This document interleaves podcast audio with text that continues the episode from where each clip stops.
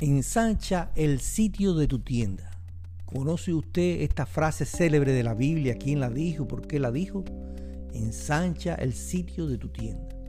Esta exhortación tan inspiradora para muchos ministerios cristianos y emprendimientos personales forma parte de un pasaje poético en que el profeta Isaías habla en nombre de Dios al pueblo judío representado por la Jerusalén recién salida del cautiverio babilónico.